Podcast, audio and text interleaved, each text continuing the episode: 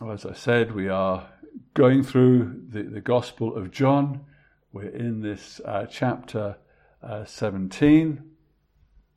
We've been in it for a, for a couple of weeks. We had uh, a break from it last week when uh, Pastor Phil was uh, preaching from Ecclesiastes. And what struck me was how much what he was saying from that book in Ecclesiastes of remembering the Lord in our youth, getting our priorities right is so linked with what Jesus was praying for his disciples in, in this prayer. This prayer in chapter 17 comes after what we could argue is one of the best sermons ever preached. Jesus preached and brought that special teaching to his disciples uh, before he went to the cross. And then, after he uh, preached that special sermon, then he prays this uh, special prayer, possibly one of the greatest prayers that has ever been prayed. Uh, we sometimes hear it called as the high priestly prayer. Sometimes we hear it as uh, Jesus' farewell prayer. But it was this prayer that he prays, and thankfully he prayed it out loud so the disciples could hear it, and thankfully the Holy Spirit enabled them to remember it, and now we have it in our scriptures for ourselves to be able to see and hear and read and share together. Well, this prayer divides itself into uh, three main parts. It divides itself like this verses 1 to 5. Uh, Jesus is praying for himself. Then verses uh, 6 to 19 when Jesus prays for the apostles. And then the last section is 20 to 26, uh, where Jesus prays for us. Those who are believers, he prays for us in that situation. Now, when Jesus was praying for himself, it wasn't a selfish prayer, it wasn't self centered. What Jesus was praying for was that the, uh, the Holy Spirit would would, would work in his heart and his life and enable him to be glorified so that the Father would be glorified. And, and what we noted then, and we just put the points up, is that uh, Jesus was, was, was praying for God's glory. That was the chief end of his prayer. He was praying for God's glory. He was praying that God would be glorified. And then when we went on to look at the uh, true disciple, from, from the second part of the prayer, we, we saw that a true disciple is given to Jesus by the Father. We see that uh, a true disciple has been re- revealed, or the Father has revealed Jesus to him. Now, just excuse me a moment. I think a lot of wind is hitting on my mic, and we need to sort that out. Or maybe it's not, it just feels like it. So, we have uh, a true disciple is given to Jesus by the Father. We have a true disciple uh, has the Father revealed to them by Jesus. Jesus points them to God the Father. A true disciple believes and keeps Jesus' keeping, or as we said then, to trust and obey. A true disciple is kept by Jesus. A true disciple is set apart by Jesus, but chosen by him, kept by him. And a true disciple uh, glorifies Jesus. And then we moved on to looking at uh, the request that Jesus uh, made for his disciples in that middle section. And we have to remember the context. The context is this Jesus was praying particularly for his disciples, the apostles. And then that's who this prayer was about at that stage. But alongside that, we, we have to, we can also apply general principles, general requests that are true for all disciples. But we have to remember that our circumstances are different, and how that particularly applied to them may be different to how it particularly applies to us in our situation. So we can't say that Jesus was praying directly for us in this section. He was praying for his disciples. But in praying for his disciples, we saw a heart of Jesus. And the heart of Jesus was this on the night that he was betrayed, on the night that he was going to leave his friends, on the night that he was going to go from them and, and, and face this deep, deep trauma and suffering. What's on Jesus' heart to do? It was to pray for his disciples. And, and what you pray for tells you what's important to you. And this can help us to, to evaluate our Christian walk. What are you praying for? Because that what you're praying for is important to you. We, we see immediately in this prayer that what was important to Jesus was God's glory. That's how he starts. He, he starts wanting God to be glorified. And then he carries on praying for his friends, his disciples. And then he continues and prays for all disciples that follow them. That's us. And then we also know that later he goes on to pray for himself and his own situation. But isn't it interesting, Christ's priorities in his praying? What are your priorities in your praying? So, so often our, prayers can look like a shopping list of things that we want for us. And, and possibly not wanting the right things. We, we, we demand what we want, our provision, our health, our those things, and, and they're all important. But what Jesus was praying for was for God's name to be glorified. What Jesus was praying for for these disciples was important things. But it wasn't about provision. It wasn't about material blessings. It wasn't about their own health or their own uh, development in society. Jesus made four main requests. He prayed for protection and he prayed for unity.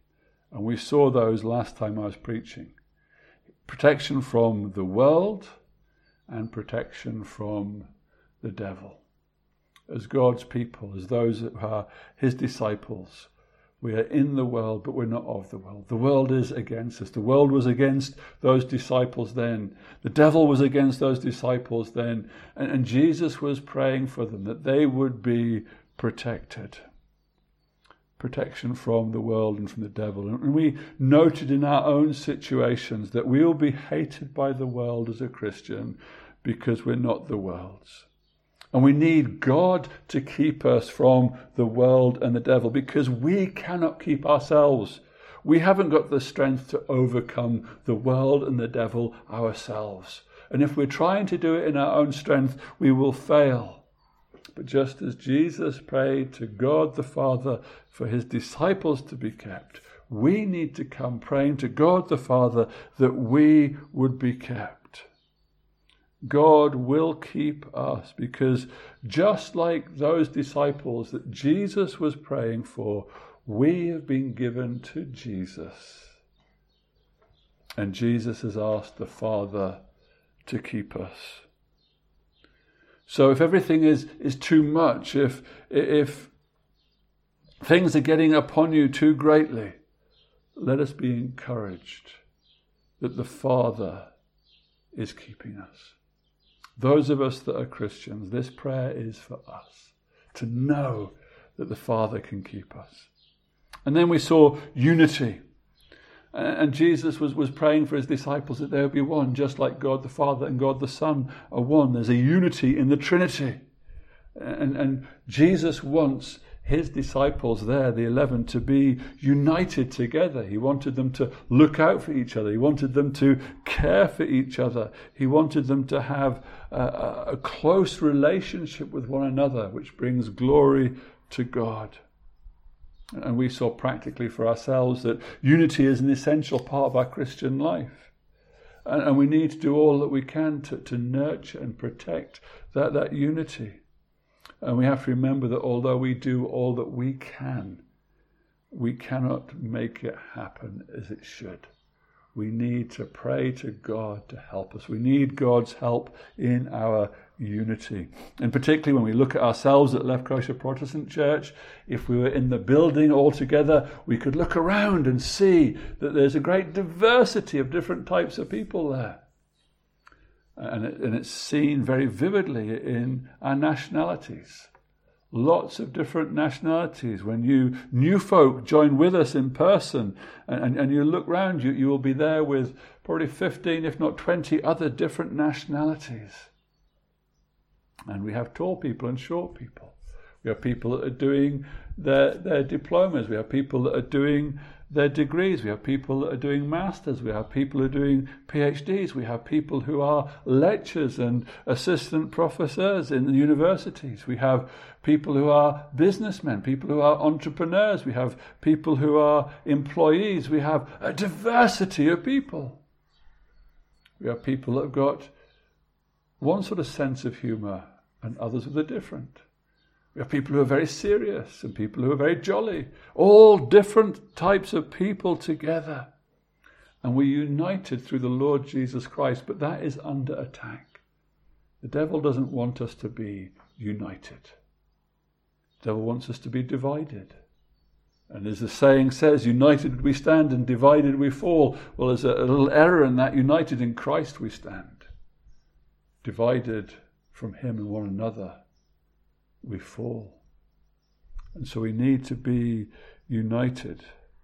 And at, at the best in times, of the most uh, easy of times, the family of God is under attack. But in this COVID time, it, it's easier for the devil to operate because it's difficult for us to get together. And we, we mentioned last time that good communication is essential.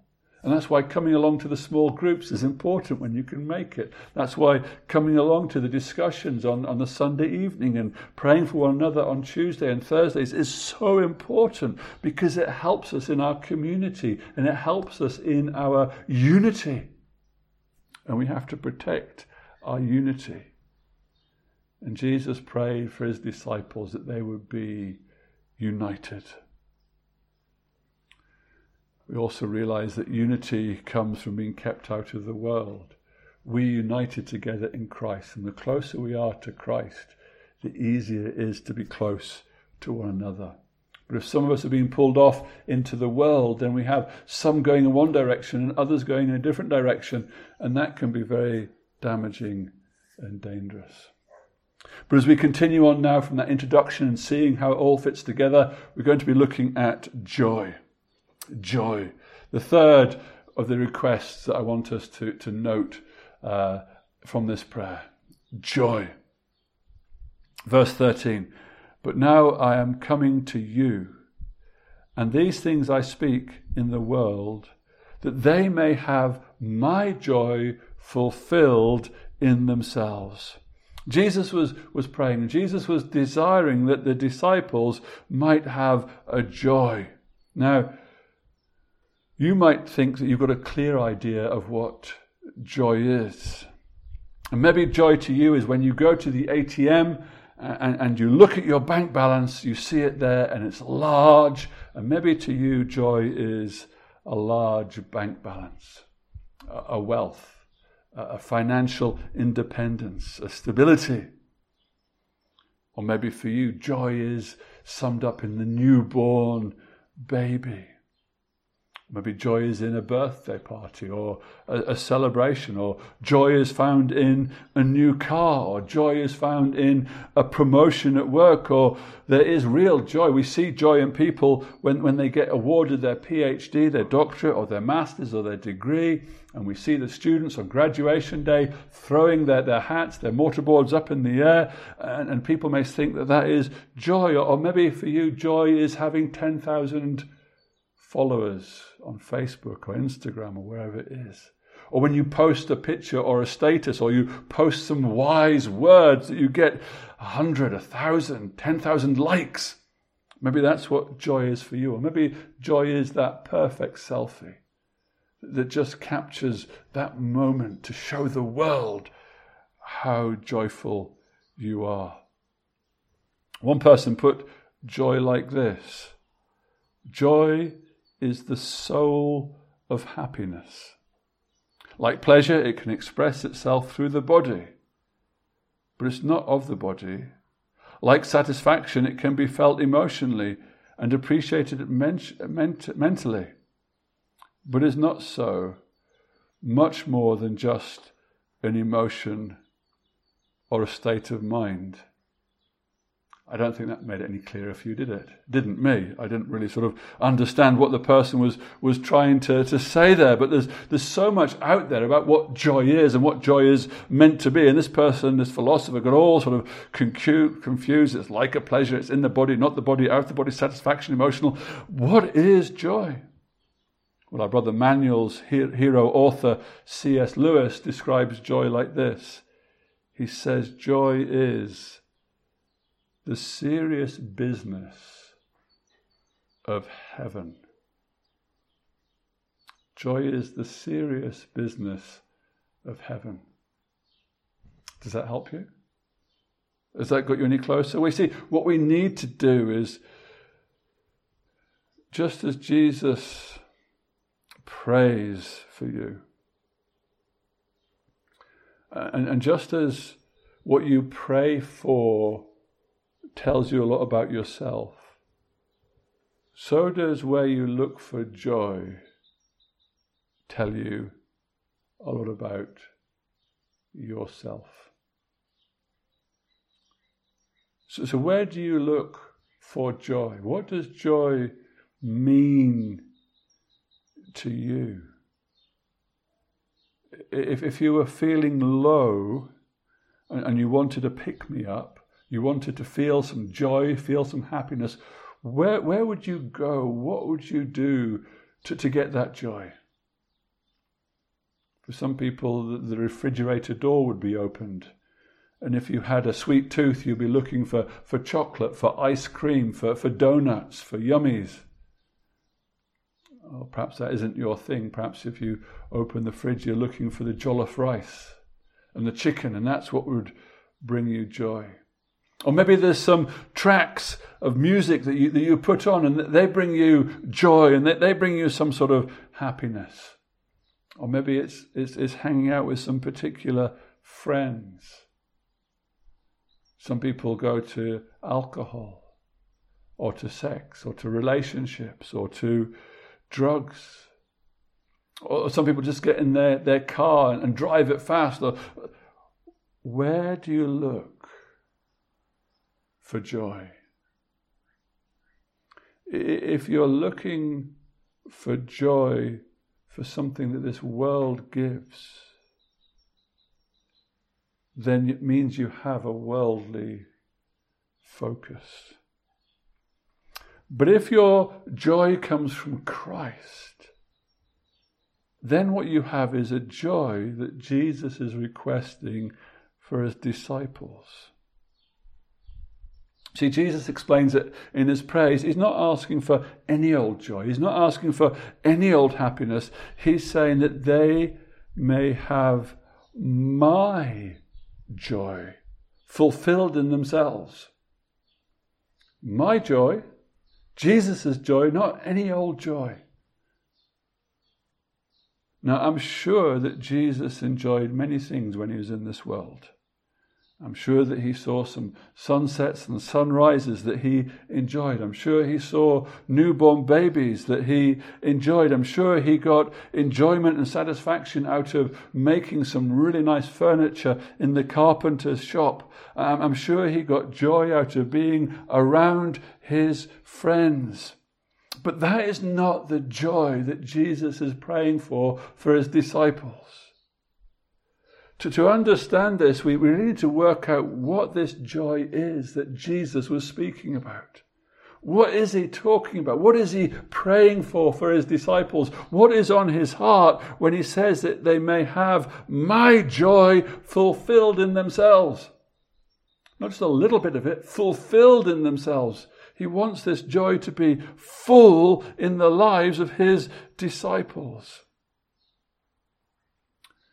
The joy that Jesus is talking about is an eternal joy.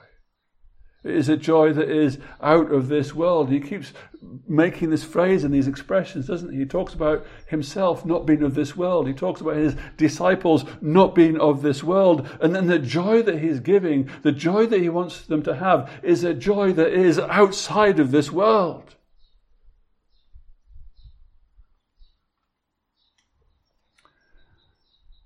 To, to work this out, to understand this, the best thing to do is to get the Bible to explain the Bible.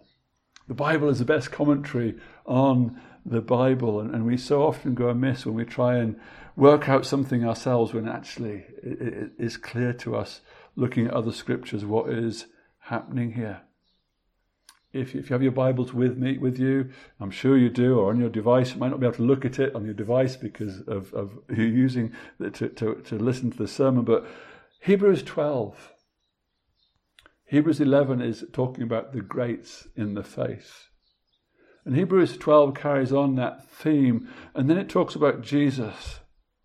And in verse 2, he says, Jesus, who, looking to Jesus, this is what we do. We look to Jesus, and he is the founder and the perfecter of our faith, who, for the joy that was set before him, endured the cross despising the shame, and is seated at the right hand of God.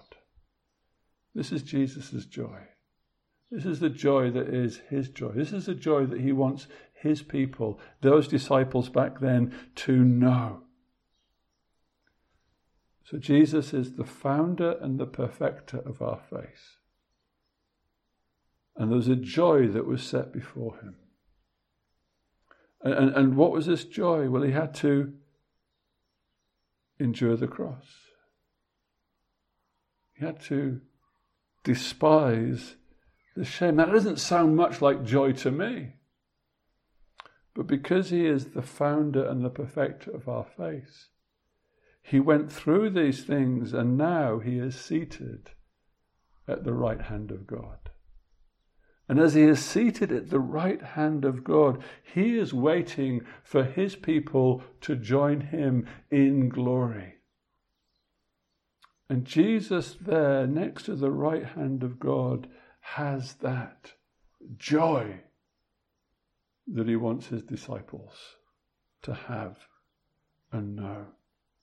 Jesus is talking about an eternal joy that is outside of this world.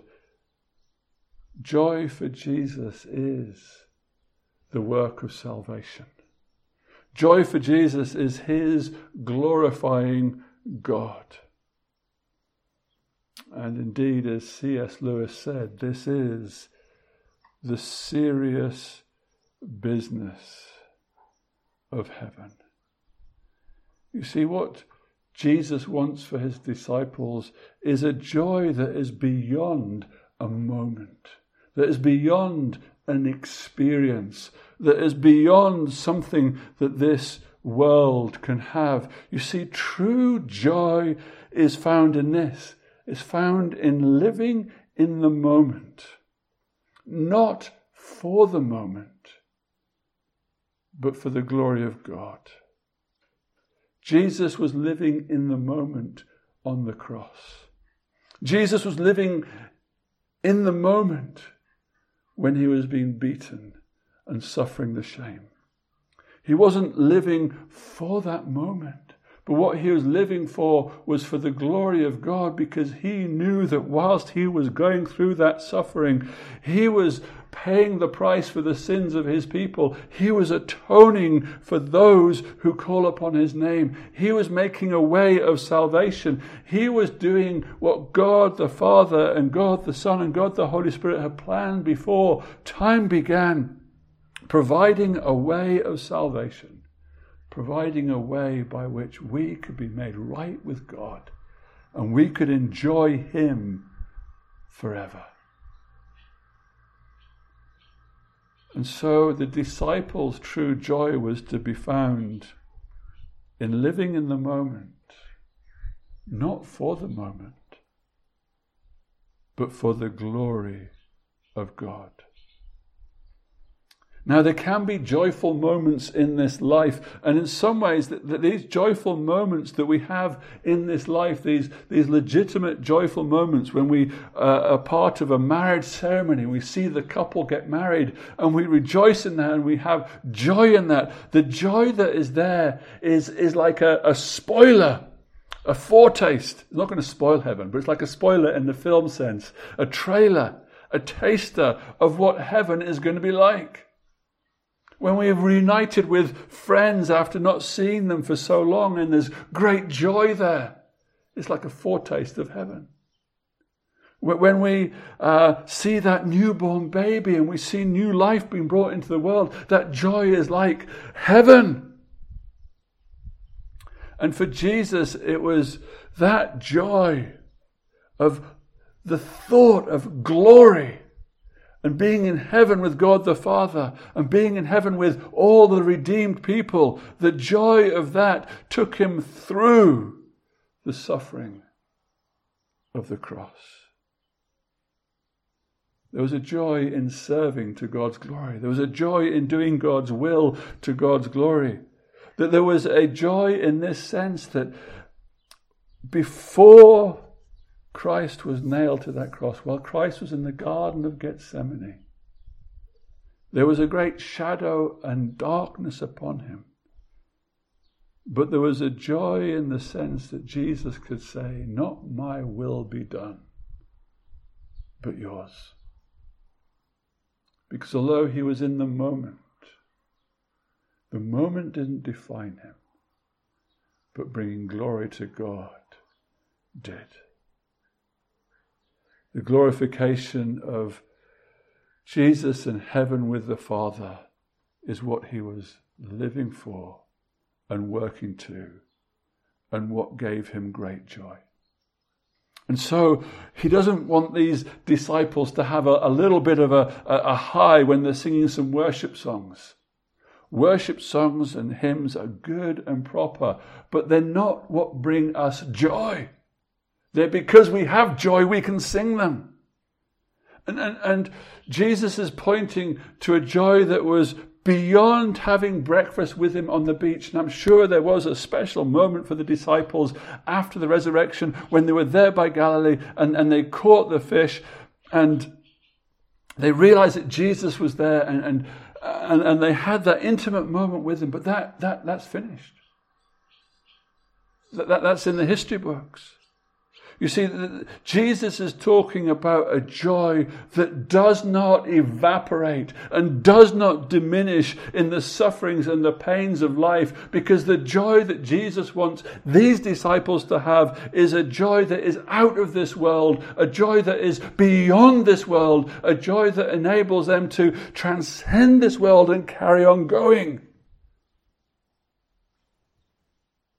This is a joy that the world cannot understand. Just very simply put, the, the, the children's talk joy, Jesus first, others second, yourself last. How does the world have that? Yourself first, others after that, especially if it helps you and blesses you, and then religion and other stuff just down the way. But yourself is most important. You see, this is a joy that brings salvation. It's a joy that comes out of salvation. It's a joy of being right with God. It's a joy of knowing that your eternity is with Him. Jesus prayed for His disciples. And, and they learnt that this joy transcended the sufferings of this world. The Acts of the Apostles in chapter 16 tell of a situation. And, and there's the disciples there, and, and Paul and Silas, they're attacked. Verse 22 the crowd joined in and attacked them. And the magistrates tore the garments off them and gave them orders to beat them with rods. Attacked, stripped, beaten. And it wasn't just any old beating. Verse 23 of chapter 16 of Acts. And when they had inflicted many blows upon them, they threw them into prison. ordering the jailer to keep them safe. That, that, that's code.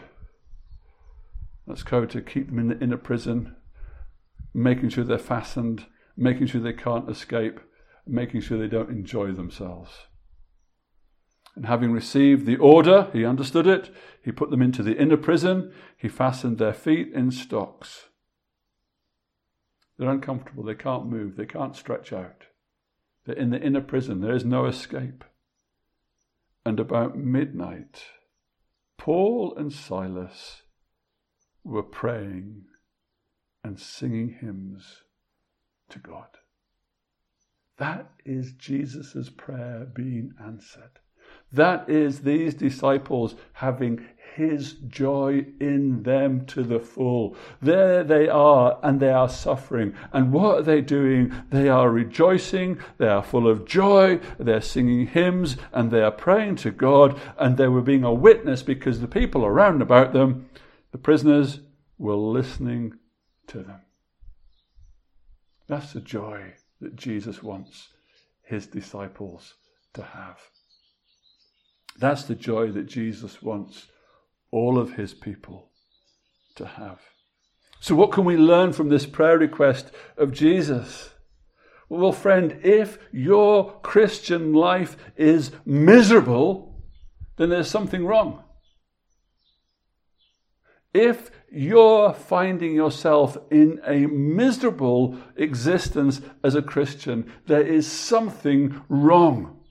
Because Jesus wants us to have His joy. Now, I'm not saying here that if you are not rich and wealthy and healthy and all these things, that it's wrong. No. What I'm saying is if you are miserable, if there is no joy in your life, you see, when you go chasing the world's dreams of joy and happiness, when your happiness is in likes off Facebook and social media, when your happiness is in a bank balance, when your happiness is in recognition of position, when your happiness is in a piece of paper that holds a degree or a doctorate, when your joy is there, you will never ever be satisfied and you will be miserable. And so many Christians nowadays are miserable because they've lost sight of the joy of their salvation. They've lost sight of what real joy is. And Jesus isn't praying for that. What Jesus is praying for is that people would have the joy of knowing God their Father as their Savior and have the joy of knowing of where they are going and a joy of knowing that they have a purpose in life to glorify God and to enjoy Him to ever. Jesus wants us as believers to have His joy, and any other joy is just second rate and no good.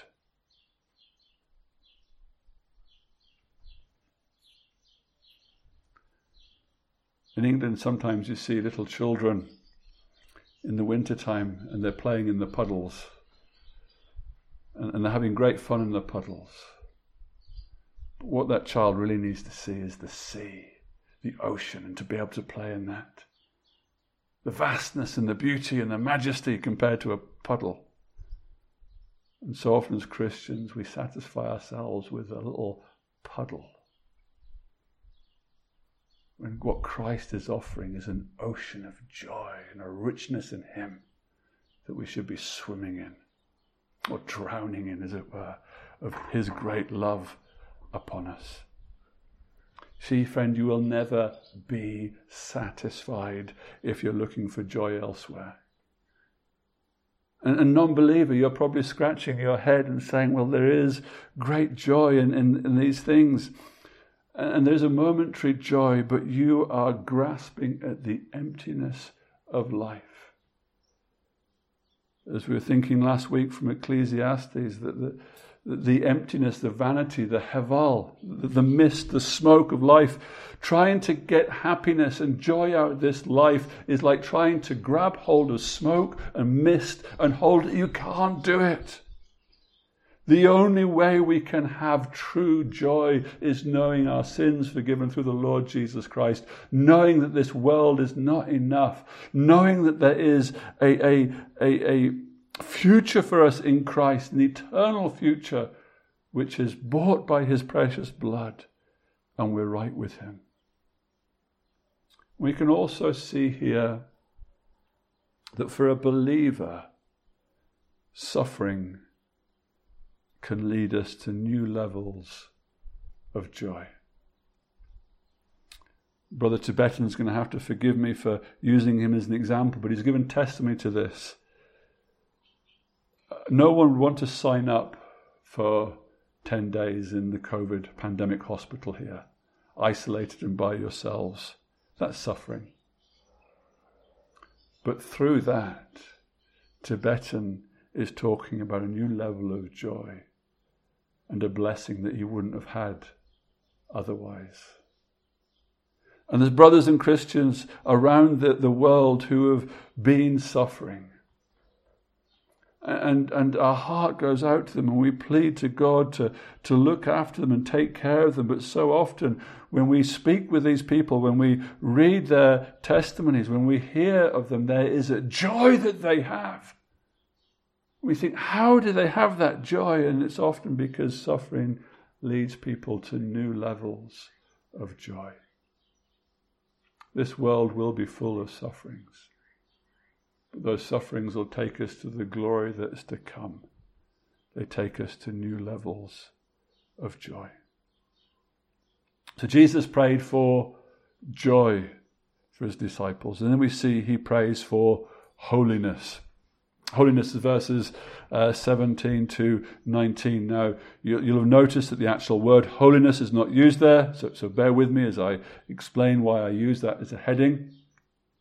Verse 17 reads, Sanctify them in the truth. Your word is truth. Now, now sanctify means to make holy, to, to set apart.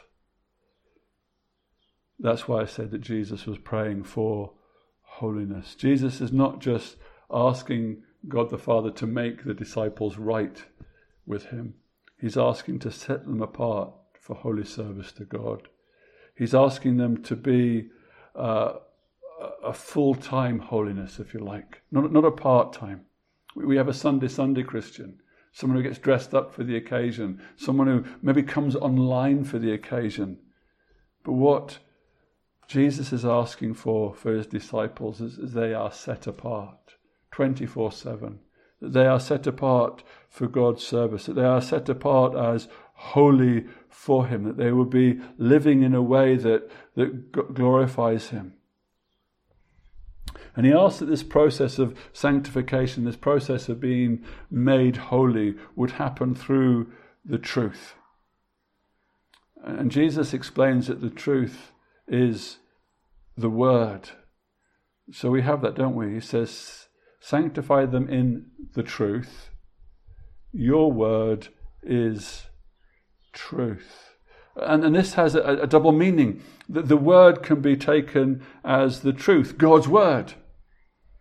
Uh, in our language and times, we talk about as the Bible. The Bible is God's Word. Bible is the truth. The disciples are to be sanctified by the word of God. They're to be sanctified by Jesus' speaking. And, and there's very strong links with Jesus' teachings from earlier in, in chapter 14, verse 26. He says, But the help of the Holy Spirit, whom the Father sends in my name, he will teach you all things and bring to your remembrance all the things that I've said. That's the truth sanctifying them. That's the truth. Making them holy. That's the Holy Spirit working in them to remember them. Or, or, chapter 16 and verse 13, when the Spirit of truth comes, he will guide you into all truth. What's that? For he will not speak of his own authority, but whatever he hears, he will speak, and he will declare to you the things that are to come. The Holy Spirit is going to bring God's word to the disciples as Jesus was preaching to them and telling them this, and the Holy Spirit would guide them in all truth, in God's word. So Jesus is praying that his disciples are made holy through his words. That's the first sort of meaning here. But the second meaning is that Jesus is the Word. Get that? Jesus is the Word. And so, Jesus as the Word, it means the disciples need to be sanctified through Jesus. John 1, verse 1 In the beginning was the Word, and the Word was with God, and the Word was God. And then later in that same chapter, or uh, we, we, uh, in verse 14, we read, And the Word became flesh and dwelt among us. So we've seen his glory, the glory only Son from the Father, full of grace and truth. Jesus is also praying here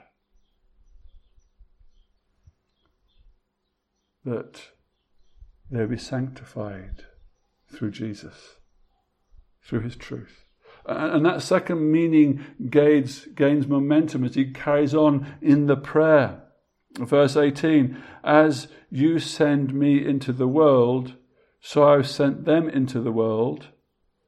And for their sake I consecrate myself that they may also be sanctified in truth. And, and the word consecrated and the word sanctified there, it, it was the same original word. And what, what's going on here? Well, if we go back into the Old Testament, if you go back to Exodus 29, we read of how the priests were set apart, or how the priests were actually consecrated. Verse 1 of chapter 9 puts it like this 29 of Exodus.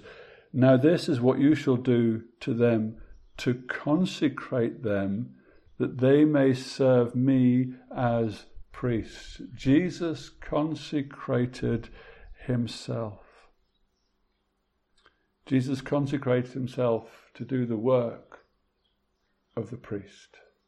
Jesus consecrated himself to pay the price, to be the sacrifice. In chapter 29 of Exodus, it's outlining what the priests needed to do to set themselves apart so they could offer a sin offering. Jesus is consecrating himself, and what he's talking about is doing the will of God. Doing the will of God, he was not just the priest to intermediate and intercede on behalf of the sinner but he is also the sacrifice itself. And just as back then in Exodus 29, the priests would be consecrated and made set apart so that they could make an offering of the lamb for the sins of the people, the Lord Jesus Christ had consecrated himself and separated himself and was living a perfect life so that he could be the lamb for the sins of his people so that he could be the sacrifice, so that he could be the substitute, so that he could take the place of his people and suck up the wrath of God and bear the price of his sin.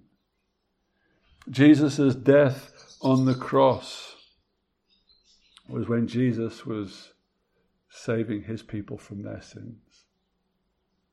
Jesus' suffering and agony and shame, Jesus being forsaken of God, was when God was pouring out his wrath that the sins of his people deserve. And so Jesus wants his disciples to be justified, and he wants his people to be sanctified. Justified is just as if they've never sinned. Christ has paid the price. And sanctified is to live a life that is holy and set apart. And his disciples can live this holy life because Jesus overcame the world on the cross. And Jesus is praying that his disciples will be made holy through his atoning work. Jesus wanted the disciples to be holy, to be set apart, to be walking in the way that they were saved to walk. There's a very practical application, and it's like this if, if we want to be made holy, this is what we should do. 1 Peter 1, verse 14.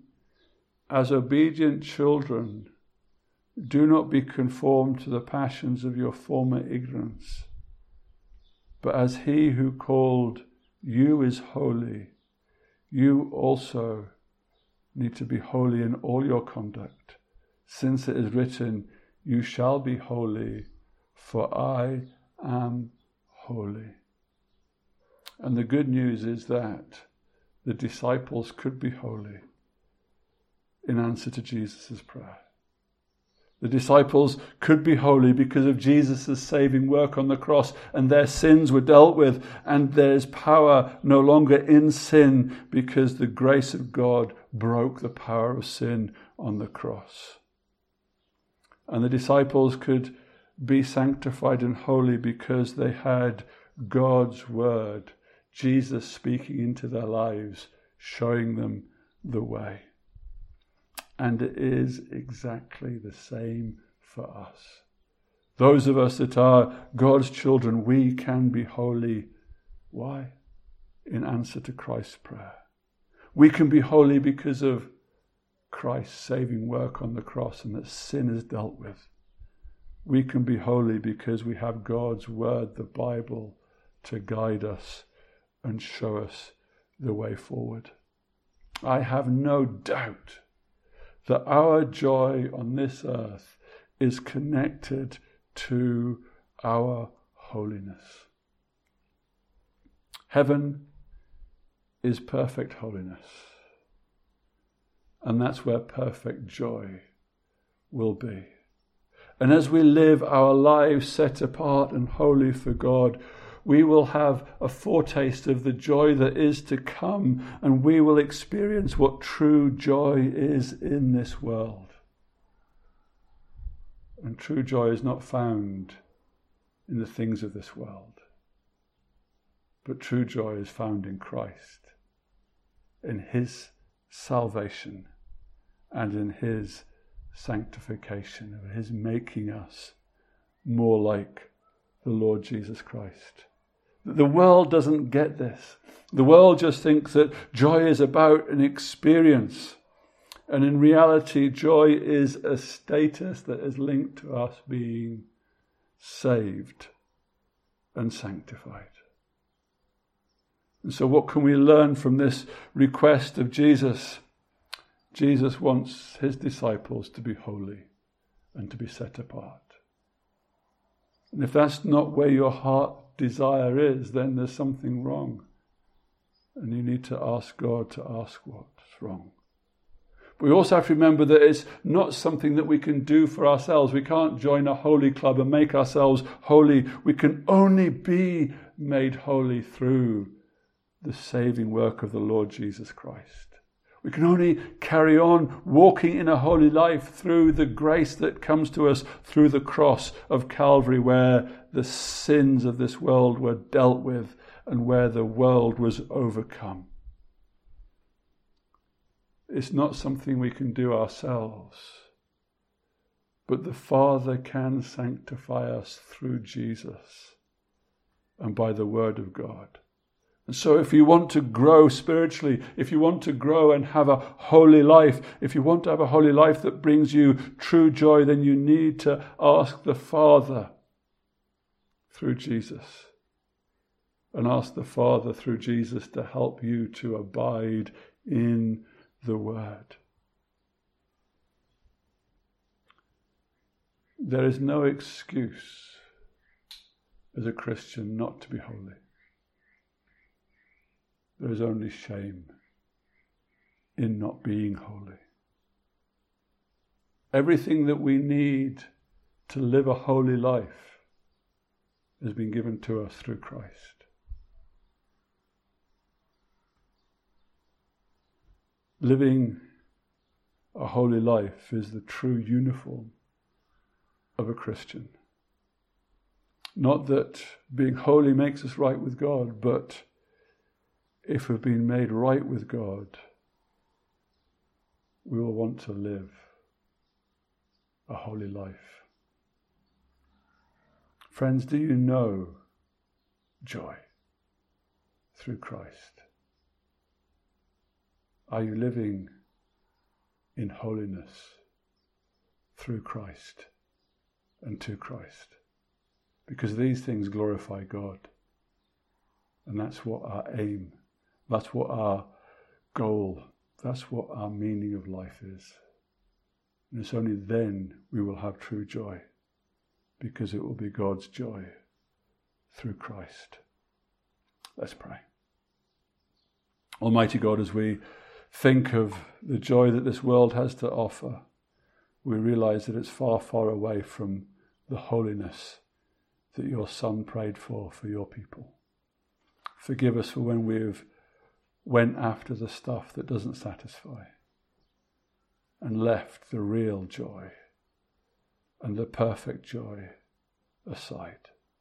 Lord God, we ask that you would revive us and draw us back to yourselves, that we may know the joy of our salvation, that we may know the joy of sanctification, that we may be being made more like your Son, the Lord Jesus Christ. Forgive us where we've gone wrong, and revive us and draw us back to yourself, and help us to walk in your paths of righteousness, enjoying you now and forevermore. In Jesus' name we've prayed. Amen.